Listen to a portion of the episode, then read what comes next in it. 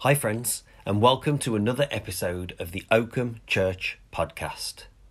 We're uh, three episodes into this little mini series where we find ourselves coming back to the well once again. And today we're going to come to the well um, looking through the eyes of the theme or the topic of repentance. But before we get there and before we get to what that means for us, I want to start with another couple of examples of how other people that have had interactions with Jesus in the Gospels, how they respond and react and repent to Jesus' revelation of who he is and what he is and the, the way he sees the world and the way he thinks about things and the way that he sees them more more importantly. And looking at how understanding the way that Jesus sees them affects how they respond and how they react, and ultimately how they repent. So, the first example is from Luke chapter 19, and it's a, a very well known story. It's the story of Zacchaeus. So, we'll read it. Luke 19.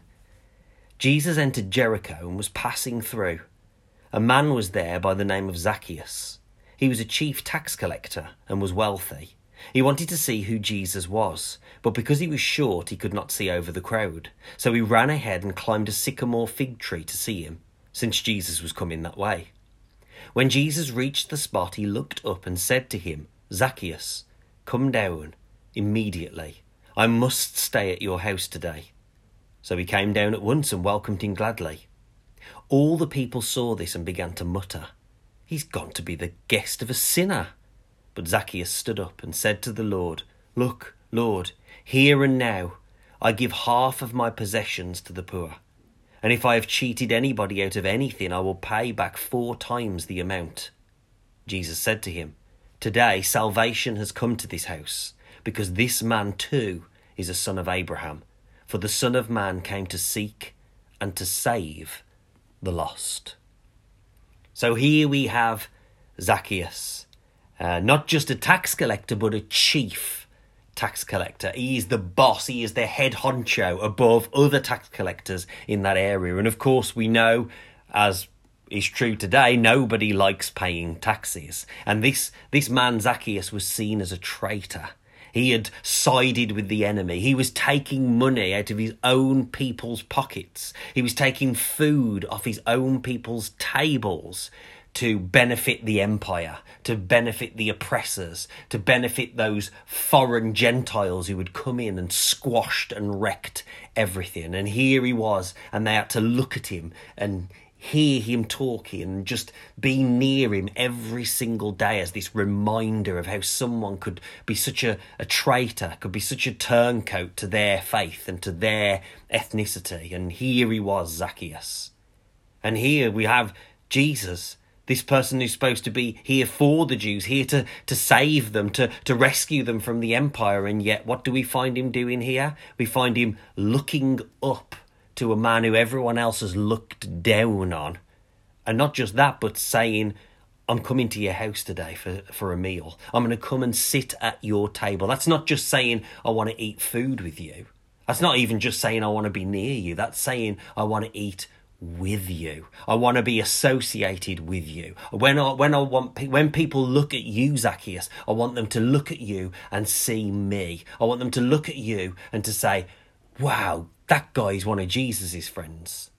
And that's the issue that the people had. Notice the crowd around said, don't, don't you know who it is, Jesus? Don't you know what kind of a person this is? Don't you know what he's done? Don't you know the kind of traitor that he is? And yet Jesus ignores all that and he sees the person. He sees his true identity, not as a tax collector, not as a chief tax collector, not as a, a traitor to the nation, but as a true son of Abraham and someone deserving to be sought, sought after, someone deserving to be found by Jesus, but not just that, not just someone who, who's who's worthy to be seen by Jesus, but someone who is worthy to be saved as well. And that's what Jesus says: salvation. That's that name, Yeshua. That's what it means. Salvation has come to this man's house.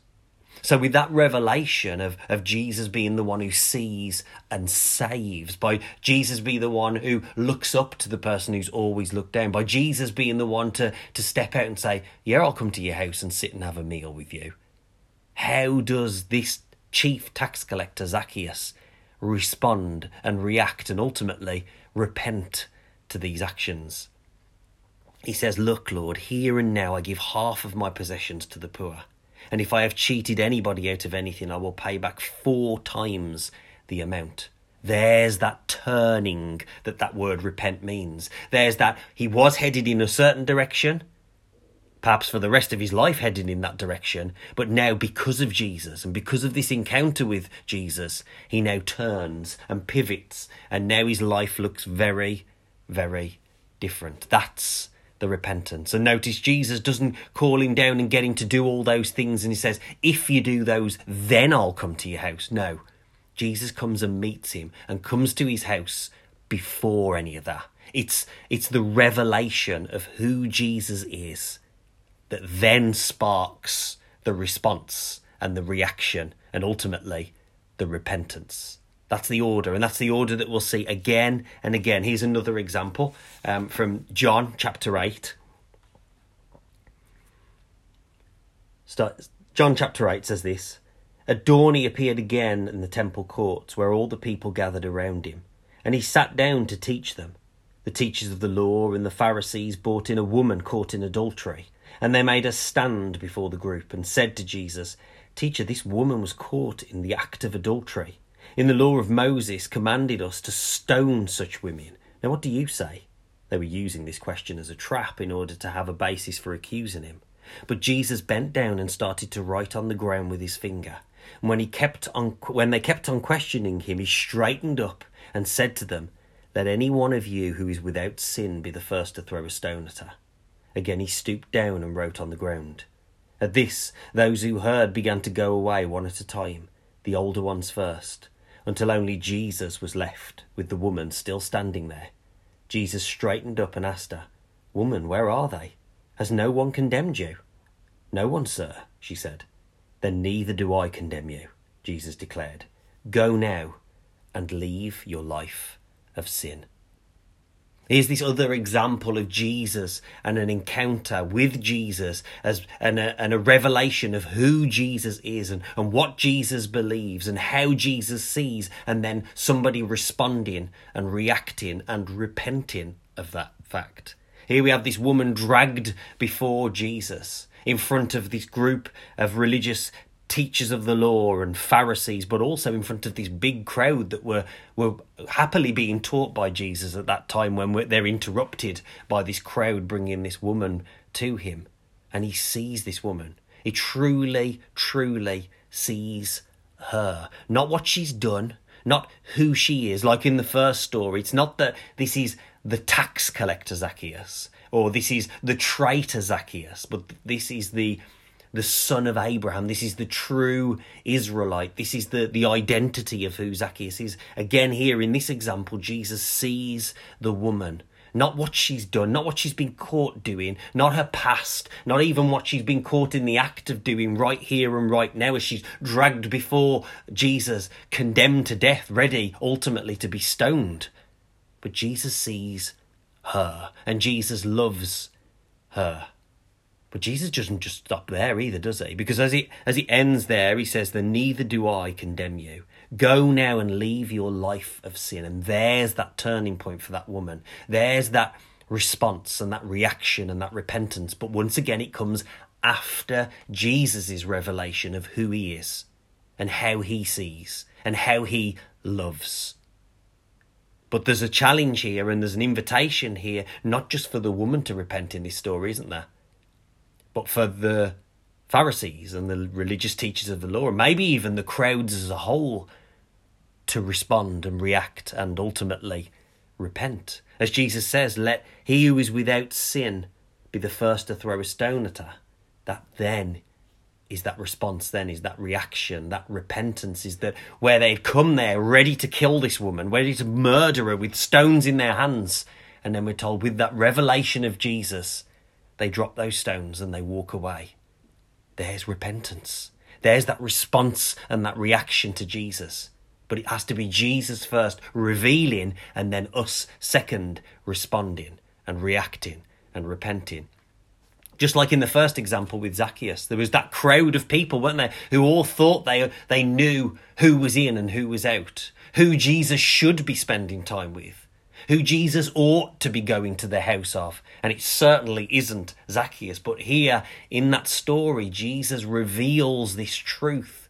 And that crowd then are given that opportunity, that challenge, that invitation to respond and to react and to repent. Which then gets us to our example that we've been coming to again and again in this series, which is at the well. And in John chapter 4, we'll, uh, we'll read a bit of it again and see that actually we have three examples of repentance within this story. John chapter 4, verse 4. Now he had to go through Samaria. So he came to a town in Samaria called Sychar, near the plot of ground Jacob had given his son Joseph. Jacob's well was there, and Jesus, tired as he was from the journey, sat down by the well. It was about noon. When a Samaritan woman came to draw water, Jesus said to her, Will you give me a drink? His disciples had gone into town to buy food. And the Samaritan woman said to him, You're a Jew, and I'm a Samaritan woman. How can you ask me for a drink? For Jews do not associate with Samaritans. Jesus answered her, If you knew the gift of God, and who it is that asks you for a drink, you would have asked him, and he would have given you living water. Sir, the woman said, you have nothing to draw with, and the well is deep. Where can you get this living water? Are you greater than our father Jacob, who gave us the well, and drank from it himself, as did also his sons and his livestock? Jesus answered, Everyone who drinks this water will be thirsty again. But whoever drinks the water I give them will never thirst. Indeed, the water I give them will become in them a spring of water welling up to eternal life. The woman said to him, Sir, give me this water so that I won't get thirsty and have to keep coming here to draw water. He told her, Go and call your husband and come back. I have no husband, she replied. You have no husband. You're right when you say that. The fact is that you've had five husbands, and the man you now have is not your husband. What you have just said is quite true. Sir, the woman said, I can see that you are a prophet. Our ancestors worship on this mountain, but you Jews claim that the place where we must worship is in Jerusalem. Woman, Jesus replied, believe me, a time is coming when you will worship the Father, neither on this mountain nor in Jerusalem. You Samaritans worship what you do not know. We worship what we do know, for salvation is from the Jews. Yet a time is coming and has now come when the true worshippers will worship the Father in spirit and in truth, for they are the kind of worshippers the Father seeks. God is spirit, and his worshippers must worship in the Spirit and in truth. The woman said, I know that the Messiah, called Christ, is coming, and when he comes, he will explain everything to us. Then Jesus declared, I, the one speaking to you, I am he. And then just jump over to verse 28. Then, leaving her water jar, the woman went back to town and said to the people, Come see a man who told me everything I have ever done. Could this be the Messiah? they came out of the town and made their way towards him.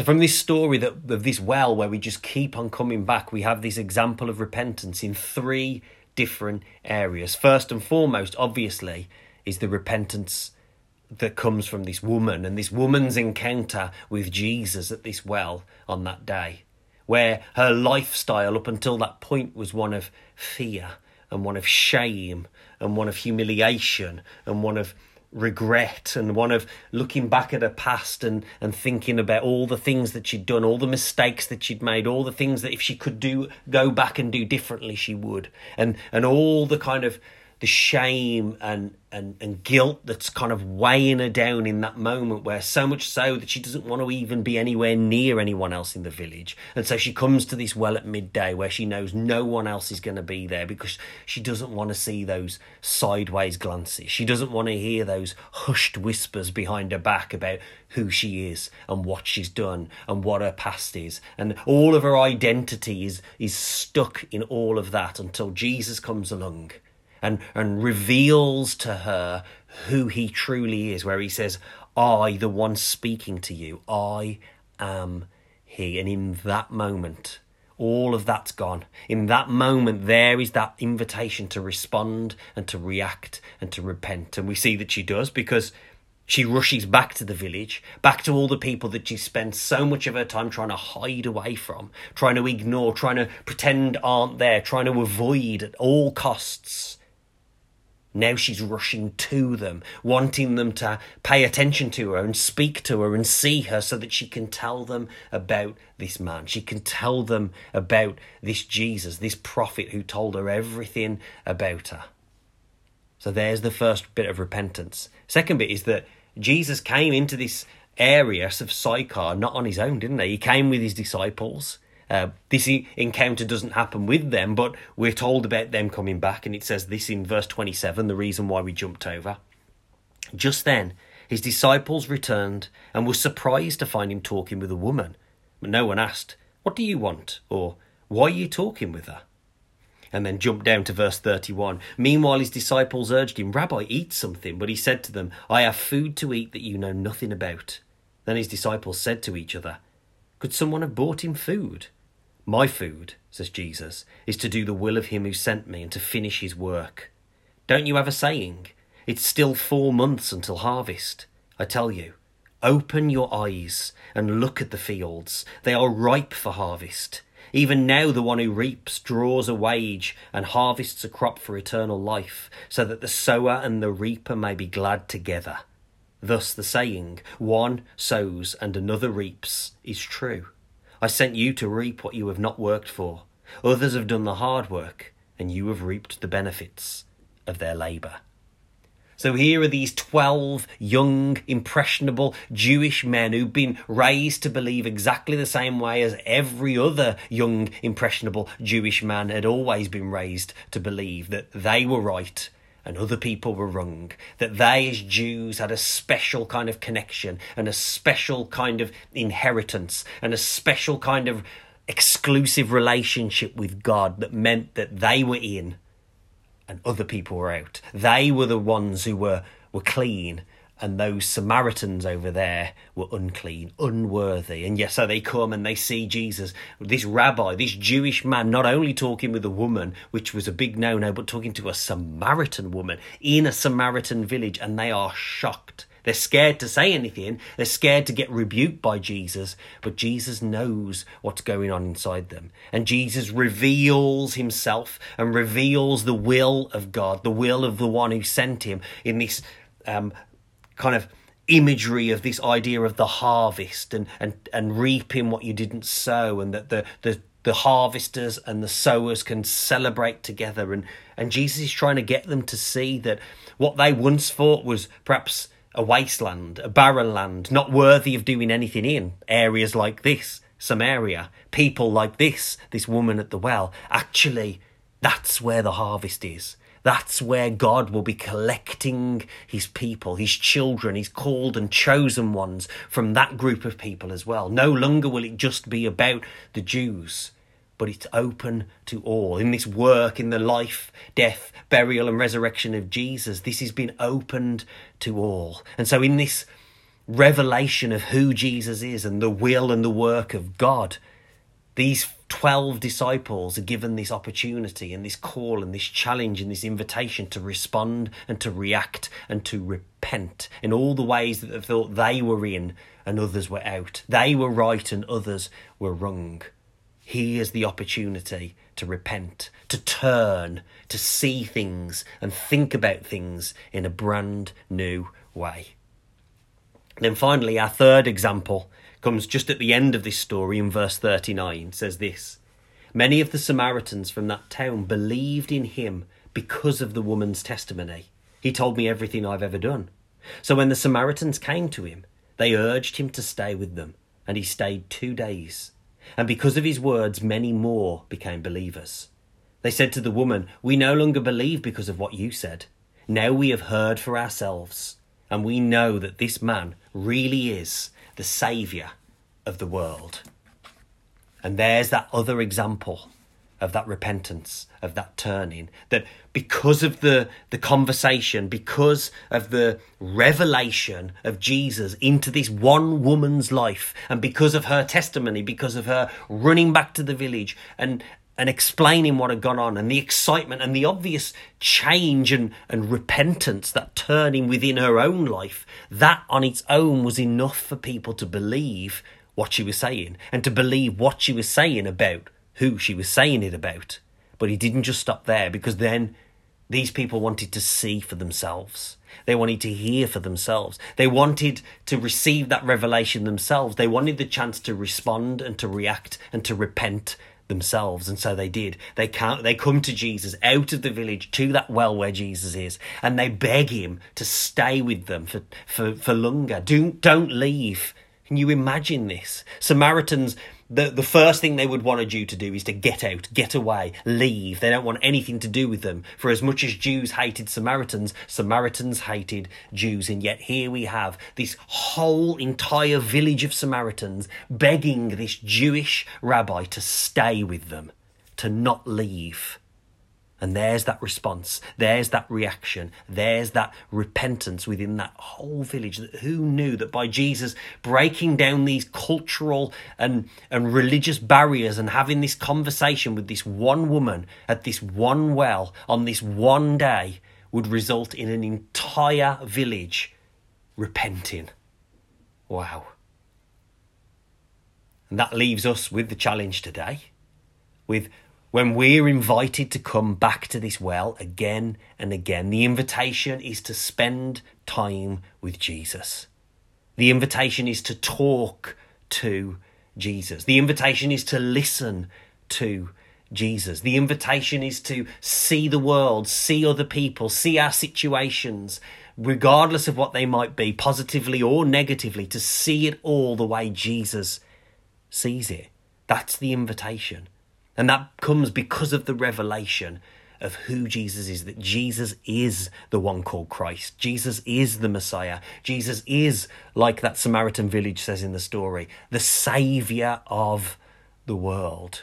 So, friends, take that invitation today, take that challenge, take the, the opportunities that are right in front of you to, yes, come back to the well and, yes, spend time with Jesus not clean yourself up and get yourself right and have all the right answers and then come to Jesus. No, because that's not the order, is it?